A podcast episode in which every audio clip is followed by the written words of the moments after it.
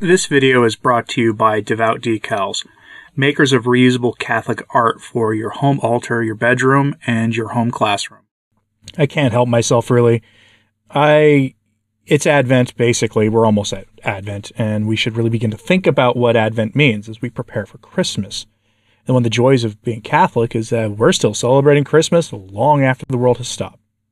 One of the peculiar things is that the world has its own kind of Advent, which they call the Christmas season where we prepare in a material way for Christmas. It's the weirdest thing when you spend any time thinking about it.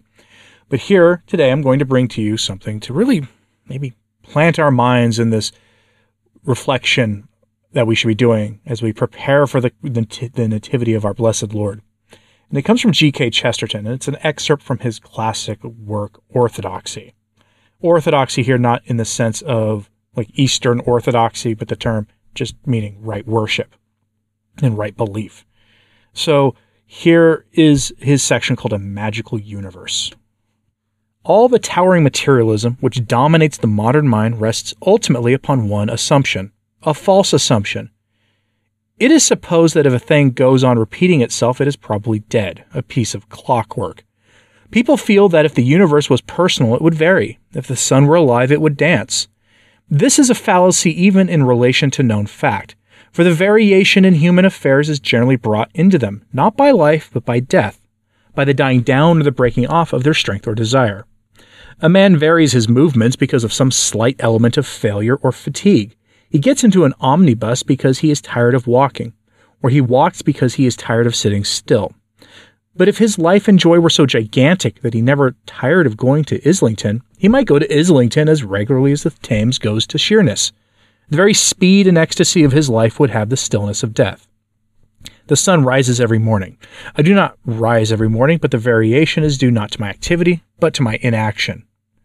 Now, to put the matter in a popular phrase, it might be true that the sun rises regularly because he never gets tired of rising. His routine might be due not to a lifelessness, but to a rush of life.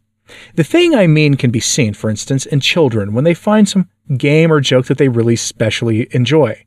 A child kicks his legs rhythmically through exercise, excess, not absence of life. Because children have a bounding vitality, because they are in spirit fierce and free, therefore they want things repeated and unchanged. They always say, do it again, and the grown up person does it again until he is nearly expired. For grown up people are not strong enough to exult in monotony. But perhaps God is strong enough to exult in monotony.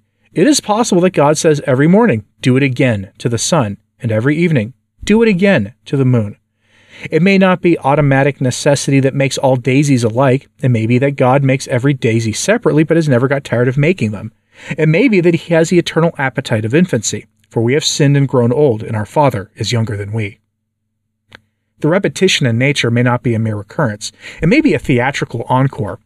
Heaven may encore the bird who laid an egg. If the human being conceives and brings forth a human child instead of bringing forth a fish or a bat or a griffin, the reason may not be that we are fixed in an animal fate without life or purpose. It may be that our little tragedy has touched the gods, that they admire it from their starry galleries. And at the end of every human drama, man is called again and again before the curtain. Repetition may go on for millions of years by mere choice, and at any instant it may stop. Man may stand on earth generation after generation, and yet each birth be his positively last experience. This was my conviction, made by the shock of my childish emotions, meeting the modern creed in mid career. I had always vaguely felt facts to be miracles in the sense that they are wonderful. Now I began to think of them miracles in the stricter sense that they were willful. I mean that they were, or might be, repeated exercise of some will. In short, I had always believed that the world involved magic. Now I thought perhaps it involved a magician, and this point a profound emotion always present and subconscious, that this world of ours has some purpose, and if there is a purpose, there is a person.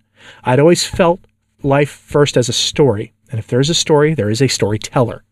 But modern thought also hit my second human tradition. It went against the fairy feeling about strict limits and conditions. The one thing it loved to talk about was expansion and largeness. Herbert Spencer would be, have been greatly annoyed if anyone had called him an imperialist, and therefore it is highly regrettable that nobody did. But he was an imperialist of the lowest type. He popularized this contemptible notion that the size of the solar system ought to overawe the spiritual dogma of man.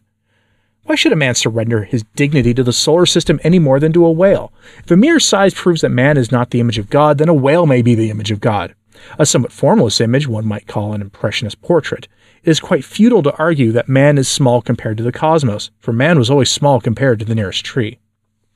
Stories of magic alone can express my sense that life is not only a pleasure but a kind of eccentric privilege. I may express this other feeling of cosmic coziness by allusion to another book always read in boyhood, Robinson Crusoe, which I read about this time and which owes its eternal vivacity to the fact that it celebrates the poetry of limits, nay, even the wild romance of prudence. Crusoe is a man on a small boat with few comforts, just snatched from the sea. The best thing in the book is simply the list of things saved from the wreck. The greatest of poems is an inventory. Every kitchen tool becomes ideal because Crusoe happened to have dropped into the sea. It is a good exercise in empty or ugly hours of the day to look at anything, the coal scuttle or the bookcase, and think how happy one could to have been brought out of the sinking ship on the solitary island. The trees and planets seemed like things saved from a wreck, and when I saw the Matterhorn, I was glad that it had not been overlooked in the confusion. I felt economical about the stars as if they were sapphires. They're so called in Milton's Eden. I hoarded the hills. For the universe is a single jewel, and while it is a natural cant to talk of a jewel as peerless and priceless, of this jewel it is literally true. The cosmos is indeed without peer, without price, for there cannot be another one. I felt in my bones, first, that this world does not explain itself. It may be a miracle with a supernatural explanation, it may be a conjuring trick with a natural explanation. But the explanation of the conjuring trick, if it is to satisfy me, will have to be better than the natural explanations I have heard. The thing is magic, true or false. Second, I came to feel as if magic must have a meaning. Meaning must have someone to mean it. There was something personal in the world, as in a work of art. Whatever it meant, it meant violently. Third, I thought this purpose beautiful in its old design, in spite of its defects, such as dragons. Fourth, that the proper form of thanks, too, is some form of humility and restraint. We should thank God for beer and burgundy by not drinking too much of them. We owed also an obedience to whatever made us. And last, and strangest, there had come in my mind a vague and vast impression that in some way all good was a remnant to be stored and held sacred out of some primordial ruin. Man had saved his good as Crusoe saved his goods. He had saved them from a wreck. All this I felt in the age gave me no encouragement to feel it, and all this time I had not even thought of Christian theology. That may sound like a very peculiar way of Chesterton describing his faith, but he's describing his own interior conversion, really this based on wonderment. There are numerous ways people come to the faith. They some come through wonderment, some come through beauty of art, some come through the logic of the theology, others come through the brilliance of some of the great minds or the personal piety of the believer. Chesterton here alludes that he came because he pondered the order of things and he realized there had to be something behind it. And he found it wonderful, and he described it in his own poetic way. His, uh, his allusion to gods, by the way, was not in a literal sense, it was poetic, as in almost everything else he said there. And our takeaway really should be as we move toward into as we get ready for Advent is to remember who it is that we're waiting for and our place in this. That we are preparing ourselves for the coming of our blessed Lord and his nativity. And in every day in our life, regardless of the season of the year, we should be preparing for the coming of our Lord. Or preparing for when we will find ourselves standing before Him in our judgment. Christmas is almost upon us, but first we must go through the season of Advent, a season of preparation and penance, so that we may be ready to come into the presence of Christ the King. I hope you found this edifying, found this interesting and unusual. Chesterton is always unusual and hard for some to grasp. Let me know what you thought of that in the comments, please and hit like and subscribe if you haven't. It does help. So to sharing this on social media, that helps enormously too. And as always, pray for the church. I'm Anthony Stine. Ave Maria.